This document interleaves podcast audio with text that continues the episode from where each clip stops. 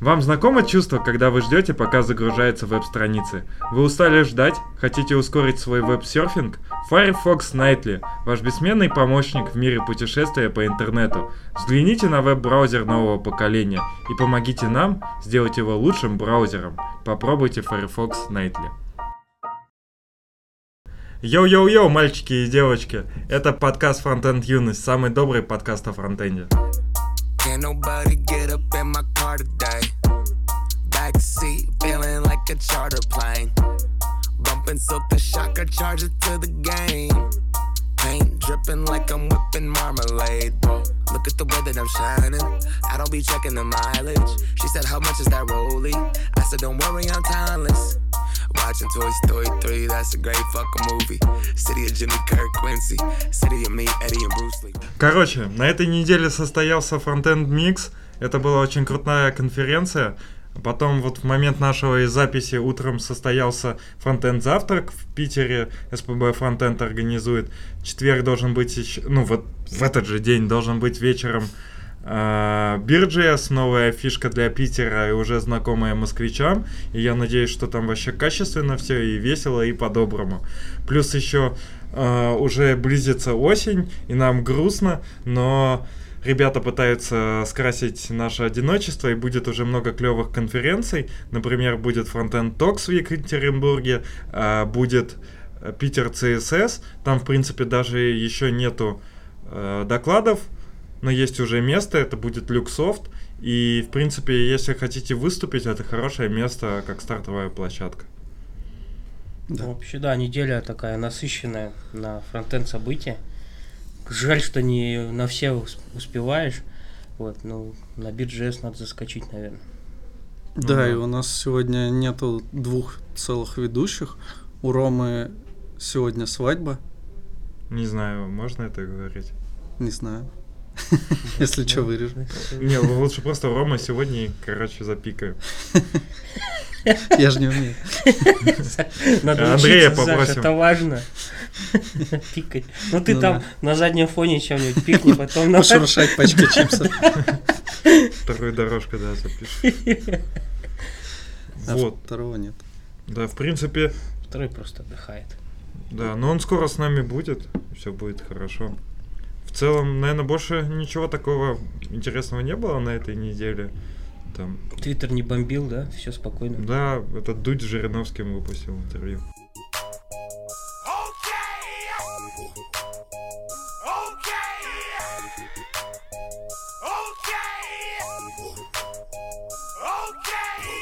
Дальше у нас новинки DevTools в бете Chrome 61. Видос на ютубе.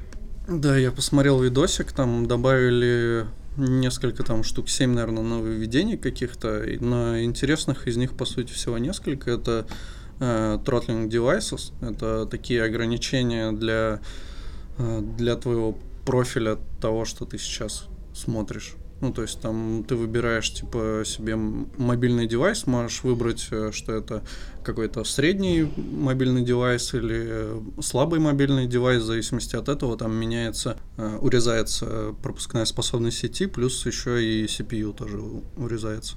Да, и там как раз эта вот новая вкладочка, новый селект появился сверху. То есть вот когда ты в DevTools на, нажимаешь мобилку, у тебя появляется сверху плашечка такая, и там э, раньше можно было выбирать, что за устройство, э, можно выбирать масштабирование, а сейчас можно еще и тротлинг выбирать.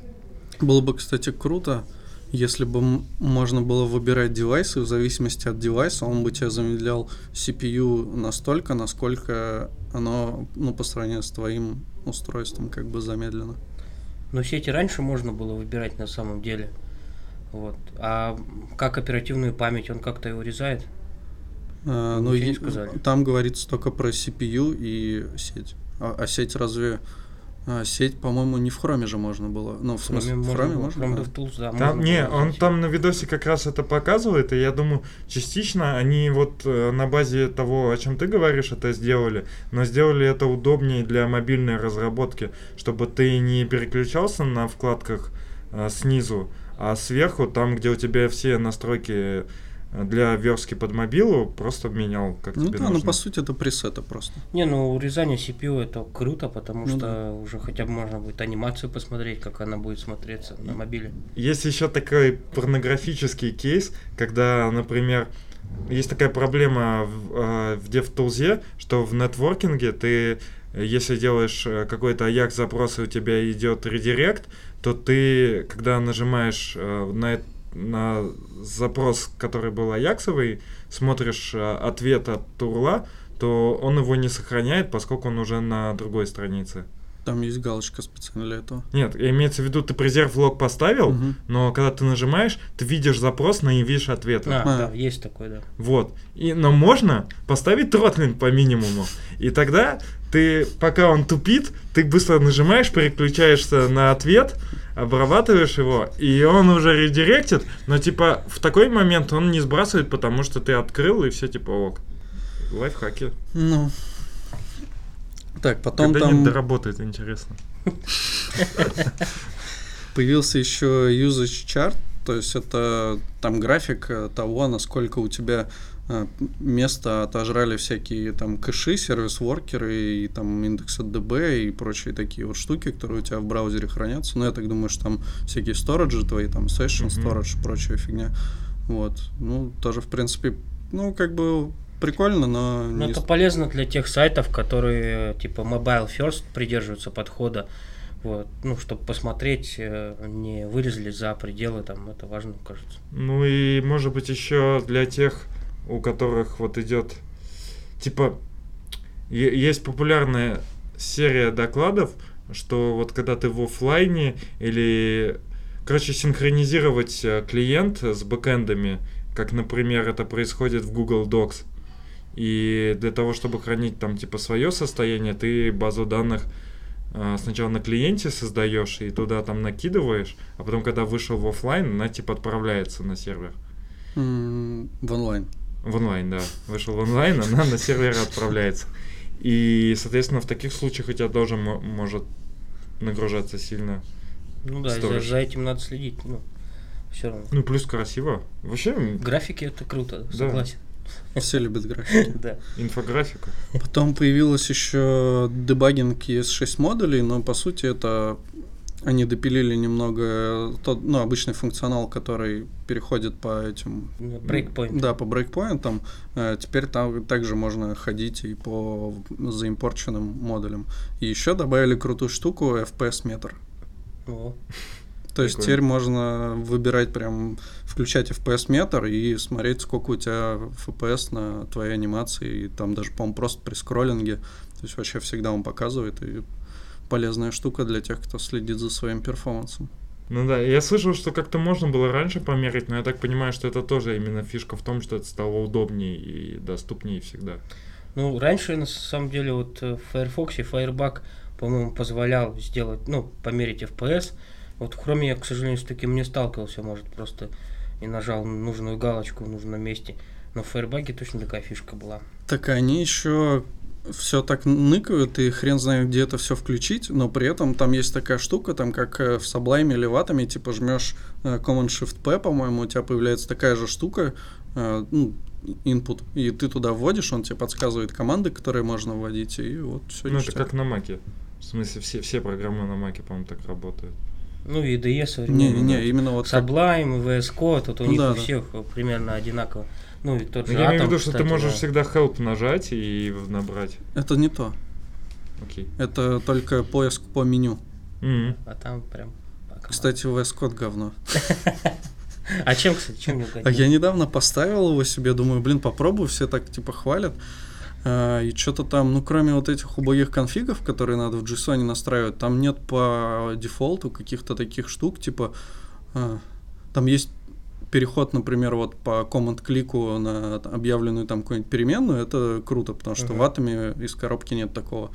Но все остальное, типа там и ходки все как бы другие, и просто нет какого-то функционала. Я даже не помню, то ли какую-то... Что-то мне не хватило вот прям моментально. Ну, бывает такое. Но А это может чем- быть на просто привычка. Сейчас? Атом бета. На Atom. А мне не понравилось, что вот в атоме нету встроенного линтера, то есть ты не можешь задать в атоме по умолчанию конфиги ES лента, чтобы если у тебя на проекте не было, они всегда использовались. В смысле? Ну, в смысле, э, как... Э, а если у тебя нет ES linter C, то... Ну да, то у тебя ничего не лентится. Ну, так а там же ведь он редактор не только для JavaScript или какого-то там... Ну, вообще он like. тоже не для JavaScript, он не, же веб. кажется, ты не прав, но мы проверим. Вот, то есть, ну, вот у меня такая сейчас проблема с атомом, что я каждый раз, когда создаю проект, он не линтится, и мне надо кидать э, файл, попробуй зайти в настройки, возможно, там есть такая штука. Там вообще как бы в настройках есть лента дофига всякого говна, которое можно очень удобно менять. Да, не видел ни. Например, можно игнорировать ESLint ignore. Вот, ну и, кстати, еще стоит отметить, что, в принципе, вот этот формат видосов, как пятиминутка реакта, э, очень прикольный, там буквально 5-6 минут можно посмотреть и потянуть свой английский. Ну, за пять минут ты не успеваешь отлично что-нибудь там, хорошо усваиваешь информацию. Да, я, кстати, вот перед подкастом по Бурому посмотрел, все четенько. А да. еще сегодня вышло 16 минут коррект. Это 3 по 5 получается. Три пятиминутка? И полшишечки еще. Да. Он такой, наверное, подумал, чем я хуже пятиминутки ангуляра. Там же было на минут 8. Да. Ну вот, он на 15 записал. Почти. Там, наверное, почти 16. Потому что React круче, чем ангуляр.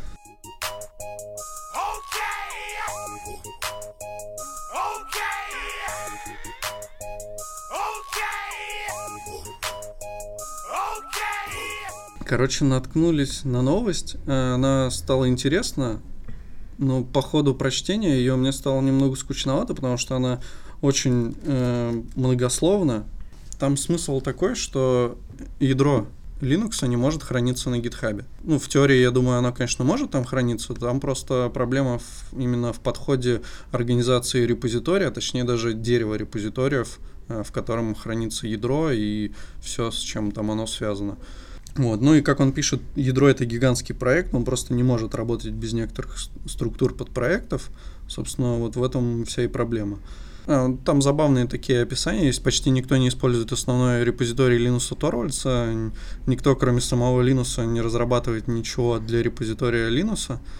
Э, работа между подсистемами производится поверх дерева интеграции Linux Next, которая содержит несколько сотен веток Git из примерно такого же количества репозиториев Git. То есть, ну, там достаточно сложная такая да, структура. Система. Э, Все это сумасшествие управляется через файл maintainers э, и скрипт get maintainers, который для каждого данного сниппета кода может показать, кто мейнтейнер, кто должен править код и всякое такое. Но у этого подхода есть там плюсы, которые он перечисляет, э, всякие там про реорганизацию, рефакторинг, э, работу под систему. В общем, ну, если вам интересно прочитать прям, как хранится и как устроено э, в плане репозитория ядро Linux, то это интересно. Но, конечно, для большинства, я думаю, это ну, как бы будет бессмысленно, потому что с такими прям объемами дичайшими кода это мало кто работает. Ну, насколько помню, Linus Torvalds хейтил еще просто GitHub. Вот различные подходы, которые популяризирует GitHub. Я помню, что вроде как бы Linus был против э, pull реквестов ему типа не нравилась эта вообще концепция. Может быть. Вот. Почему, если кто знает почему, пишите в комментариях. А, по-моему, смысл в том, что патч должен применять типа тот человек, который Э, его написал, а не тот человек, которому Которого пришел. есть права да. на. Возможно, в этом. Это Вообще, такие системы, конечно, большие, да, довольно тяжело, кажется, да, мигрировать на какие-то сервисы, которым, для которых они не предназначены. Это большая работа и ну, большая задача, чей челлендж такой для сообщества. Но на, на данном этапе, да, авторы говорят, что GitHub пока к таким вещам не готов, не готов обеспечить им процесс, к которому они так давно привыкли. Вот, и, скорее всего, пока они не будут никуда уходить. Ну, мне казалось, они не хотят, потому что, типа, Linux же против. Репу Но... Linux можно оставить там, где он есть. Они не то чтобы против, просто он рассказывает, что это ну, нереально э, в рамках ядра Linux, потому что у них очень много много репозиториев, много связанности там какой-то, и все это надо, короче, вот, держать. У них там э, он сказал, что это называется не монорепозиторий, а монодерево, то есть у них там вообще нереальное количество репозиториев. Вроде и монолит, а вроде и нет, да? Ну да. В чем плюсы монолитов? Монорепозиториев? Да. Ну, у тебя код всегда находится в консистентном состоянии. То есть нет таких проблем, что ты в одной части сервиса своего какой-то код обновил, и у тебя там ну, что-то не завелось, там где-то что-то не обновилось. Например, если несколько сервисов в одном репозитории лежит, ты сразу на всех обновляешь, получается. Ну да. Ну было бы прикольно, да, если бы был бы GitHub один монорепозиторий, и ты туда типа закидываешь. Но то когда ты его подтягиваешь через пару дней, у тебя уже все новые версии да, пакета. Да. Ну, минус в том, что у тебя несколько сервисов в одном репозитории, у них может быть разный релизный цикл, а у тебя никак это невозможно, потому что у тебя все в одном репозитории. И так, и так он. В любом случае плохо.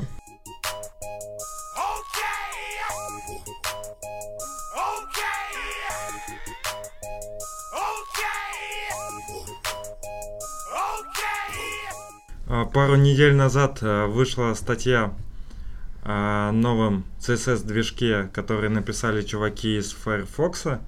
А, и вот на Хабре их недавно перевели, буквально вчера, то есть 31 августа, точнее 30 августа.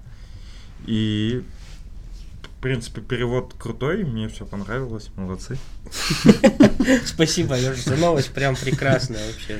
А, в общем, суть в том, что а, если кто-то не знает, чуваки из Firefox мутят а, свой новый браузер, в котором все идеально, все круто, вообще все с нуля, все летает и называется браузер Servo.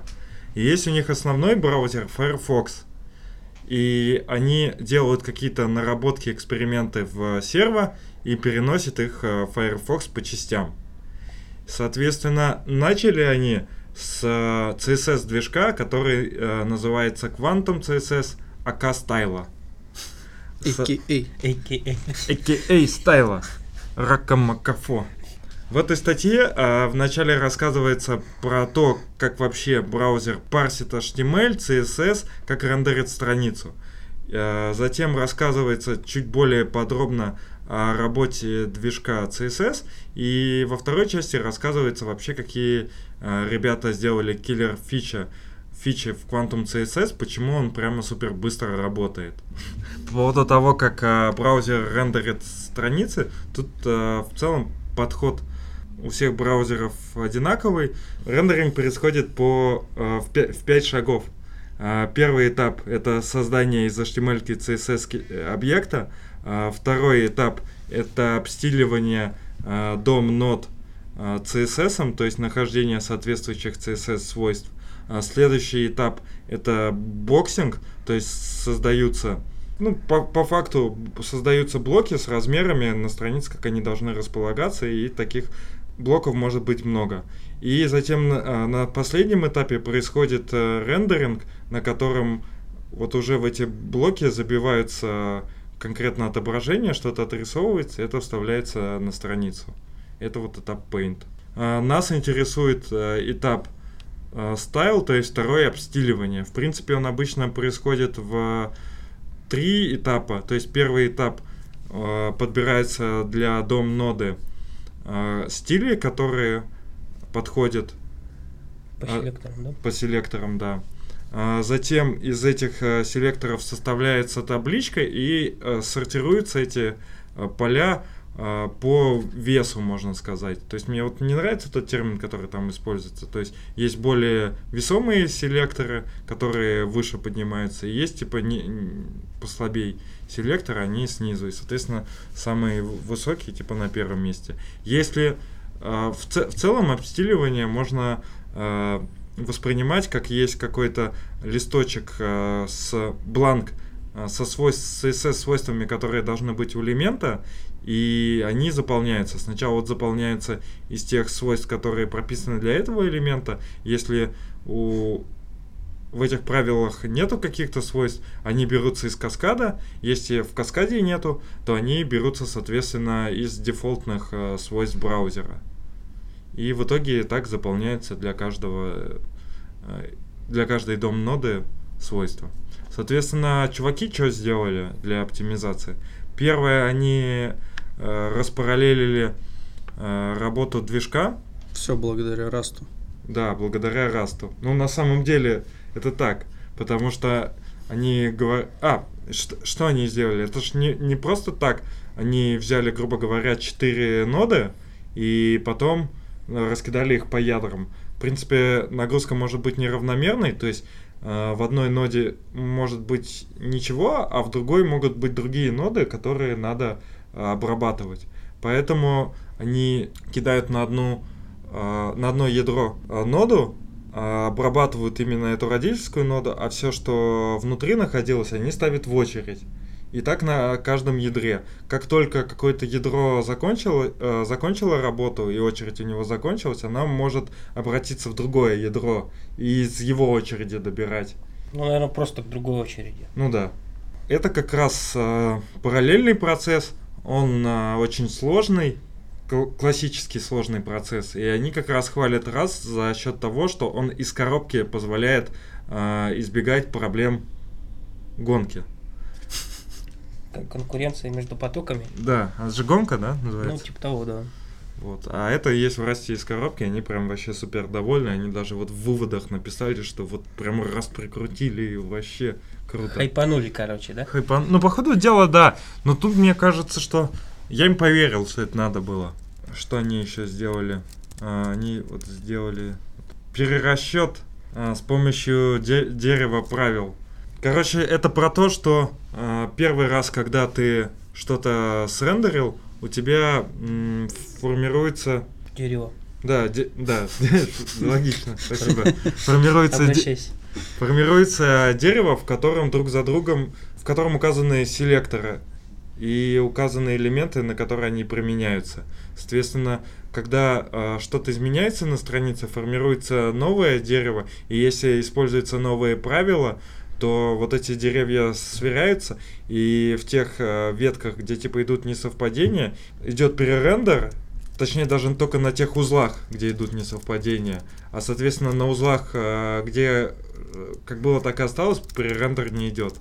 Э, и последнее, это общий кэш стилей, как э, я рассказывал, получается, у тебя на странице может быть много нот, и в принципе э, может быть много одинаковых свойств. И вот когда движок применяет какие-то свойства, точнее описывает, что вот у этой а, дом ноды э, есть, например, фонд size или фонд, то для каждой ноды он не будет писать дефолтный, он где-то у себя просто сохраняет вот этот дефолтный пресет и ссылку всегда на него дает. И также для каких-то других повторяющихся элементов, то есть у него хранится где-то ссылка, и из всех нот, которых там, например, цвет красный, идет все туда ссылка. И, в общем, это вот третий подход. В принципе, они как раз э, говорили, что в серво они типа не супер модные такие, взяли всех, э, всех умней, а что они взяли лучшие подходы. То есть они взяли э, подходы из трех э, браузеров, взяли из хрома вот эту э, тему с э, кэшем, взяли из э, Firefox тему с деревом, а сами придумали распараллеливание. У них получился такой симбиоз. То есть, может, даже Firefox станет, ну, чем-то таким более конкурентоспособным для Chrome, потому что мне вот, ну, пока что кажется, что Chrome побыстрее, чем Firefox работает. Ну, да, но там есть некоторые проблемы, и вот мы, поскольку самый честный подкаст о фронтенде, мы не можем промолчать, но можем затупить. Сейчас я пока листаю. Ну, когда я последний раз пользовался Firefox, я, к сожалению, перестал им пользоваться, но он слишком много оперативки жрал. Ну вот, извините, ну, не было у меня столько ресурсов на компе. Теперь он еще все твои ядра будет выжирать.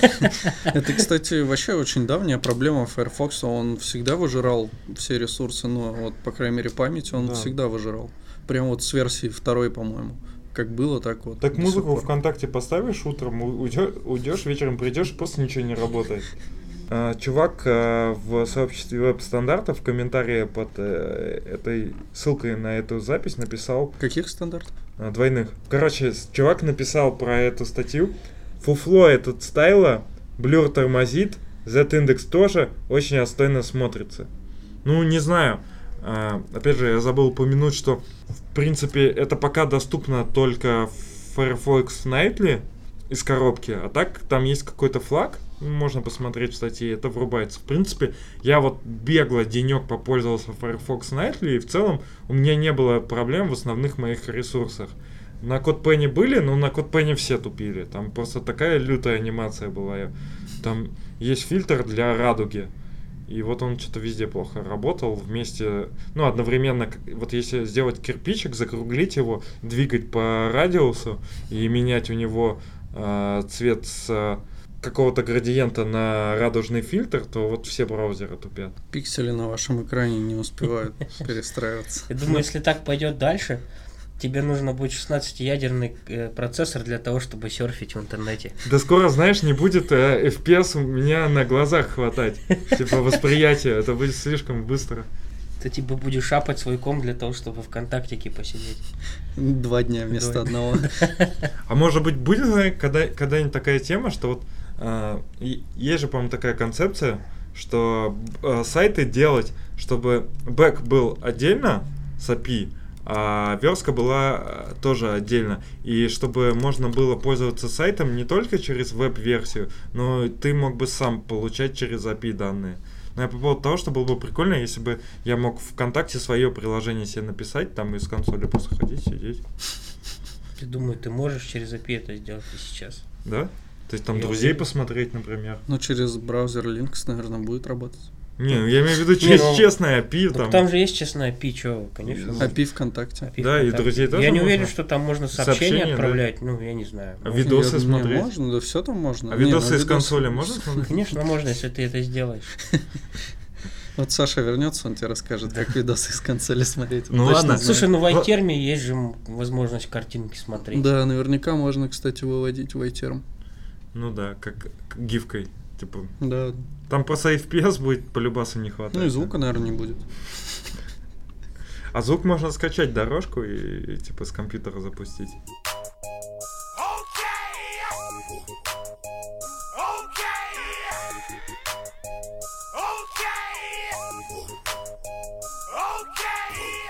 Э, в общем, на днях вышла статья от Антона Конева, он из Яндекса, он рассказывает... В Екатеринбурге они, кстати, там очень сильно помешаны на всяких таких обучениях и прочее. То есть там, там реально чуваки упарываются по этим, мне кажется. Статья называется «Организация код ретрит по JavaScript в Яндексе». Он замутил такую штуку среди своих э, коллег из разных отделов, то есть там, ну, из разработки, не только из фронтенда, еще там мобильщики, бэкэндеры, ну, всех желающих собрал и устроил э, такое событие, где люди делятся на пары, садятся и по, по правилам этой встречи э, занимаются программированием в тех условиях, которые им поставили. Как все происходило, какие там были правила. Э, там было несколько сессий, каждая сессия длилась 45 минут. Программирование всегда было в парах. Каждая сессия ты меняешь человека, то есть у тебя каждая сессия новая пара. Э, в конце сессии код удаляется. И решается в каждой сессии одна и та же задача. И получается, что каждая сессия, она была как бы немного на разную тему. Э, например, первая тема это была просто реализация игры «Жизнь» э, в размерах там 10 на 10 клеток, ну, с какими-то там еще условиями. Вторая тема это было ТДД, то есть чуваки сначала пишут тесты, причем там как-то сделано так, что типа один пишет тест, 5 э, минут, а другой 5 минут пишет э, метод, на который написан этот тест. А потом, ну, если он не успел, то другой чувак пишет метод за 5 минут. Ну, то есть тот, который писал тест, я так понимаю. Вот, и, в общем-то, это помогает понять плюсы и минусы ТДД. А потом была архитектурная сессия, это когда они сначала на бумажке пишут, э, ну, структуру, в общем-то, этой игры, а потом один, один пишет код под диктовку другого. Mm. Вот. Ну и, собственно, тоже, ну, то есть в течение 45 минут вот каждой сессии они там меняются, по-моему, то ли каждые 10 минут, то ли каждые 15, там зависит от э, правил. А, вот.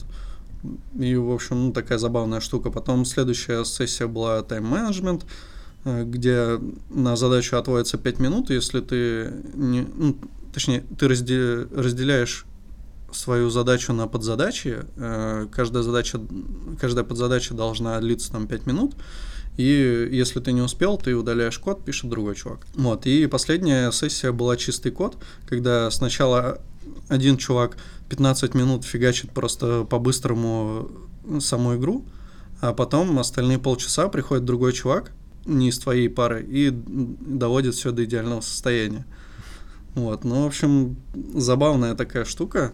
Мне кажется, это очень интересно, и я бы на самом деле даже подумал, возможно, нам стоит сделать что-то типа того. Потому что, на мой взгляд, это, ну, прям вообще такой колоссальный обмен опыта, особенно учитывая, ну, то, что это там разные отделы, допустим, вообще разные люди, с которыми ты никогда не общался, при этом тебе надо с ними и код писать, там, и диктовать там что-то, и со всякими такими вот сложностями сталкиваться.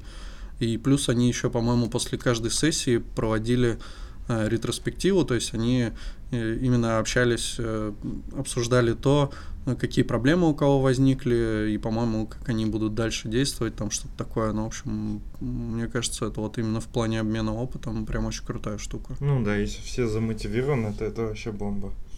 И он там еще проводил в конце опрос, типа 90% людей там ответило ему. И все там прям очень положительно отзывались об этом. Причем они первый раз это проводили тема прикольная. Я помню как-то пару лет, что ли, назад, по-моему, ЕПАМ такую фишку проводил. Может быть, помните, когда тоже собирали чуваков угу. и просто писали, писали игру «Жизнь», ну, там, на протяжении, mm. по-моему, дня. Ну, у них именно не было вот этой концепции, что постоянно все меняется, что... Да, да какие-то ну разные именно этапы и так далее. Но там ты, я, к сожалению, там не был, ну, хотел туда пойти. Там именно ты с разными чуваками каждый раз реализуешь, и каждый раз получается что-то новенькое.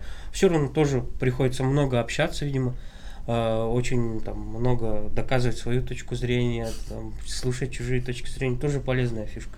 Ну да, прикольно. Но в целом вообще прикольно, да. Я вот не был, не слышал отзывов, но мне казалось в описании, когда про EPAM слышал, что у них э, вроде на любом языке можно было реализовывать. А тут, получается, чуваки из одного отдела. Ну и мне кажется, Не, забавно. Из разных отделов. То есть даже код, ну, я в плане того, что может быть. Э, ну, они все фронтендеры же. Нет. А, Там есть... фронтендеры, бэкендеры и мобильщики. А, прикольно. Прикинь, ты вот с э, джавистом бы посидел за одним компьютером, код пописал. И прикинь, ты пишешь JS, он смотрит, что за херню ты пишешь, а потом он садится и пишет на JS, и ты в ахуе в полном. А, или я на Java сижу, пишу, он просто сидит такой в ахере, да, а потом на, на, он на JS сидит, и я такой, ладно, ладно, все. Мне кажется, все равно прикольно опыт, там понять, как они думают, они же все-таки более, так сказать, объектно думают, это все типизировано. А ты, наоборот, специально никогда, знаешь, не уважал функциональщину. А да, типа, тут, короче... Надя, козел. Нафигачил просто, знаешь. Вот там еще есть интересный комментарий. Чувак написал, кстати, распространение код ретрит в Екатеринбурге, а возможно и в России, началось, э, насколько мне известно, с Андрея Хитрина из Наумена или Наумена. С его подачки мы подхватили этот формат в контуре, но и всегда рады помочь распространить его дальше. Надо замутить как-нибудь. Блин, да, это очень круто. Это вообще прикольно. Ну, вообще, мне кажется, можно, да, замутить, сделать, например, максимум 20 человек в первый заход.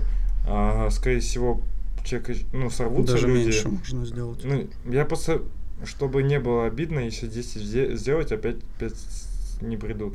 А если 20 сделаешь, то все, ну, точно наберется. Не, ну вообще мне кажется, что даже если ты 10 человек вот точно придут, то это будет достаточно интересно. Ну и да. для первого раза будет. Ну и важно позвать тех людей, с которыми ты еще там не пересекался по работе, может быть, не работал. Ну, мне кажется, что даже если ты там работал со своим джавистом, ну... то в принципе ну, везде по-разному устроено, но учитывая то, что у нас все разделено, и мы не пишем на Java, они вообще не пишут на JavaScript, то даже, ну, у нас просто личностные отношения, у нас как бы по коду мы никогда не цеплялись. Можно, кстати, писать на Kotlin, чтобы всем было хорошо.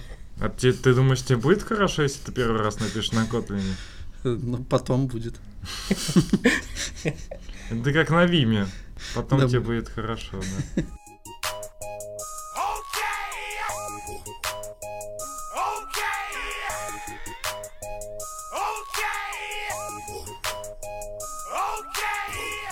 В общем, тут такое дело. В Chrome Canary да. появилась новая супер фича. Называется Screenshots of Specific HTML Nodes. Да.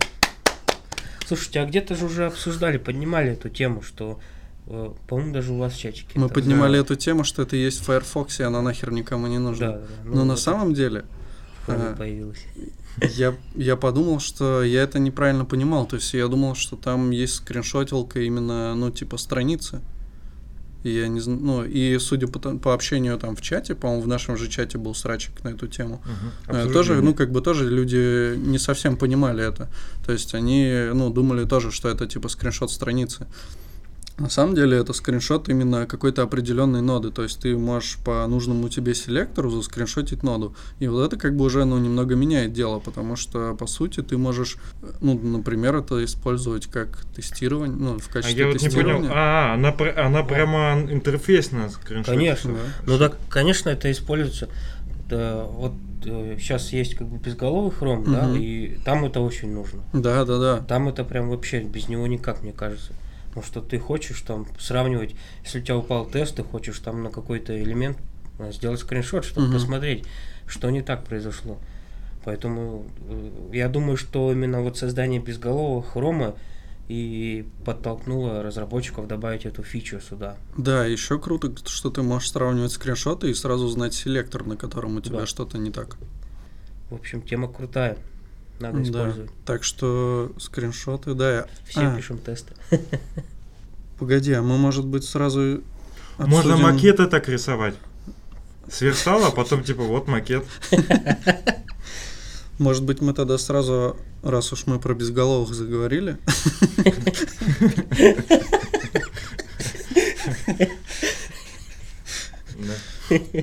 Также вышел и безголовый Firefox.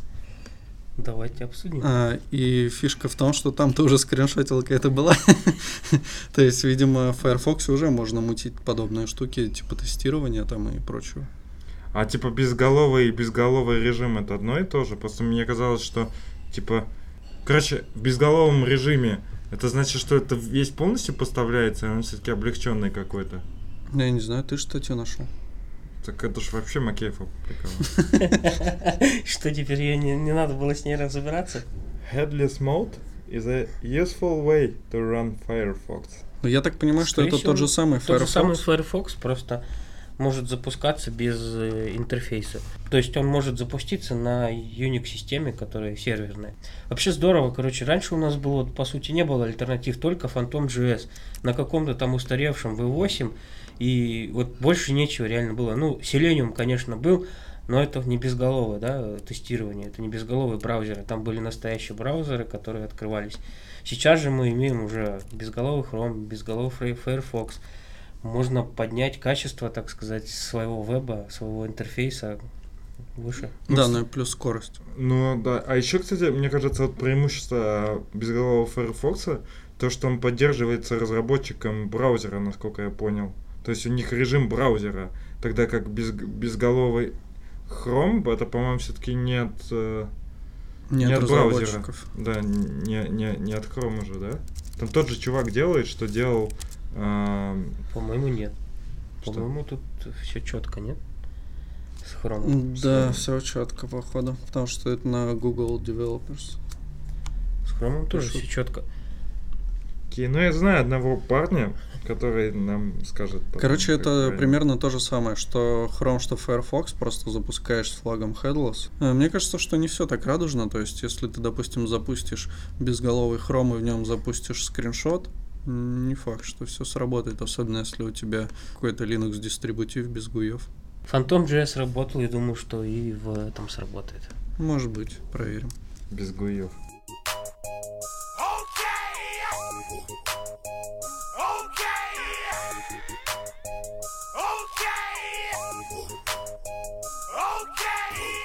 Чё, чё за черт? Что за черт JavaScript? Не, чё, чё, чё за черт у нас в подкасте? Ну, и вот, да, есть статья по поводу, что за черт JavaScript в Твиттере, не в Твиттере. В Короче, Твиттере, не в Твиттере. в Твиттере Дали ссылку на эту статью на Хабар. Короче.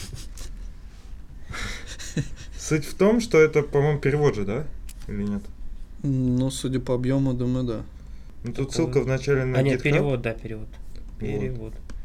Ну, в общем, тут местами прикольно, как сказал Саша, но мне на самом деле вообще не понравилось то, что тут идет как бы не систематическое какое-то объединение проблемы преимуществ языка, а докапывание ко всяким мелочам и каким-то штукам, которые, в принципе, и так ну, нормальные. Многие для меня вообще не выглядели чем-то странным. Короче, да, статья говорит о том, что типа JS такой, блин, хуёвый, там вот столько неожиданных штук. А на самом деле их не так много, хотя нас сегодня удивили, конечно. Да, есть немножко. Э, Ну, что хочу про нее сказать. Статья, наверное, больше направлена на тех людей, кто еще очень мало работал с JavaScript или вообще с ним не работал. Это для них, естественно, будет эффект вау, потому что вроде пишешь там двойное равно, там одно, э, одно значение рав- равно равно другому значению, а тут false. Хотя, кажется, написано ну, и с правой и с левой стороны одно и то же выражение. Но мы-то в JavaScript знаем, что двойное равно это сравнение по ссылке. А, ну, то есть сравни- сравнение ссылок. А тройное равно всегда бы нам возвращало true, если. Потому что оно сравнивает значения. То есть тут так это. Ну, если вот вы уже давно разрабатываете на JavaScript, вы уже много чего с ним увидели, то можно не читать, я думаю. Ну да, ну там, просто- конечно, он свалил в кучу вообще как бы все, все, что там, все, что только можно, и какие-то, ну, действительно известные вещи и какие-то, ну, вообще очень странные вещи, типа у тебя есть две строки там true и false, и типа если их привести к булевому значению, то они будут Да. равны, но если хер они будут равны, блин. Еще очень грустно, что это не русские авторы, что его нельзя обосрать, прилюдно наказать. Вот, а придется ему... Можно ему в Твиттере написать, что типа This is article like bullshit. Не, ну я же тебе говорю, э, просто не для всех статья. Ну, вот не Ну, для в смысле, нас. я не считаю, что... Ну, как сказать, мне не нравится, как э, здесь не, системи- не Ну. систематизированный подход. Я не считаю, что он даже хорош для новичков. Я считаю, что нужно именно системно давать по частям, и чтобы человек уже сам... Скорее, это больше похоже на задачки и решения, нежели на рассказывание о нюансах языка. То есть, грубо говоря, прочитав спецификацию, для тебя вот это не будет удивлением. Ну, так, если ты ее прочтешь, ты И вот- поймешь. Да, и поймешь. Ты много знаешь разработчиков, которые прям читали спецификацию, разбирались. Ты Ну, я знаю. Два, два, двух Несколько знаю. человек там Двух есть, знаю. там, может быть. И то.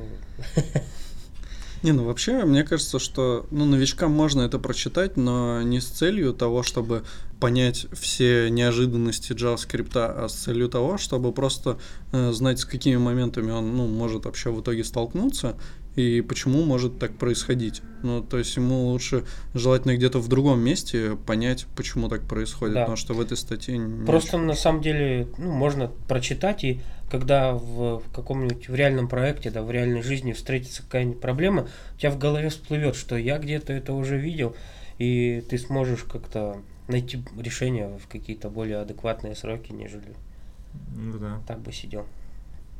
Лучше заходить там с Кантера, You Don't Know JS, там что-нибудь такое. Ну, Есть вот типа VTF.js, это вот, мне кажется, вот эта статья, это выжимка просто с того сайта. Ну, Там Похоже. вообще сок. Ну, а там есть реально типа штуки, которые... Там много всего такого ужасного. Мне кажется, его Лера, Лера Веру делала. Буду ее Лерой называть. Вот. Но мне кажется, это, знаешь, так, такой, типа, полухайп, полустереотип хейтить JavaScript, и вот эта статья, это как бы один из результатов такого отношения в программистском мире к JavaScript. Так же, как и вот к PHP его зачастую. Ну, есть, конечно, в любом языке минусы, но зачастую опять же, сложился какой-то стереотип, и поэтому стереотипу хейтит PHP. То есть, типа, на JavaScript все через жопу там работают школьники, а на PHP, типа, бадланы какие-то и школьники бадланы. Ну, на самом ну, деле, PHP топчик. PHP вообще топ. На самом деле, да, для веб-приложений связка JavaScript и PHP это лучшее, что есть на свете. Аминь. Аминь. А можно так закончить, кстати, без этого. А я думал еще немножечко концовочку сделать. Давай концовочку, если есть. Во-первых, э, нам написали ты, очень ты, душевный текст, и можно было бы даже его зачитать. Я написал свой топовый текст. Жалко, что передо мной не самый топовый кекс. Так вот. Ты помнишь, где это было? Чувак в чатик написал. Отличный выпуск, продолжайте в том же духе. Пусть Макеев полыхает, а он уже заеб своими двойными стандартами. Не этот. Не, нет. Но мне понравилось, вот вообще от души. Ты избранное добавил, да? А, а ты, а что ты не лайкнул? Я лайкнул. Он только что лайкнул. А я не заходил в Твиттер до этого. Когда Макеев уже Извини, Андрей, я два дня не заходил в Твиттер. Погоди, ну душевный, про то, что он нас вечерком слушает. Ну там все равно не, не, не обошли эту тему. Ну давай. А еди... Давай лучше ты, ты лучше читаешь. Давай.